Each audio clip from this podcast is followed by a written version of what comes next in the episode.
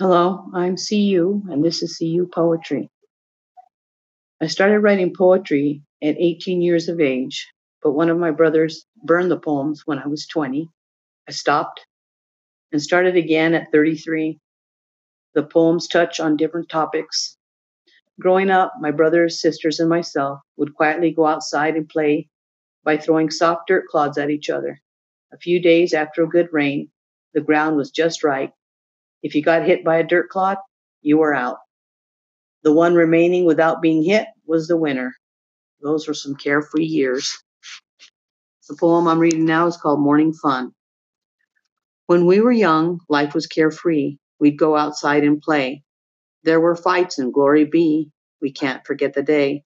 Morning came and the sun was out. We had to get our team. We quickly dressed but couldn't shout because mom and dad hadn't seen.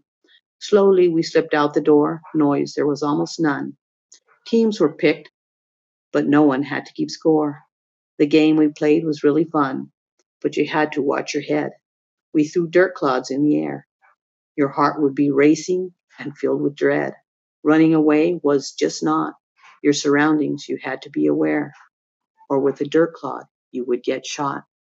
Thank you, and I hope you like my poem.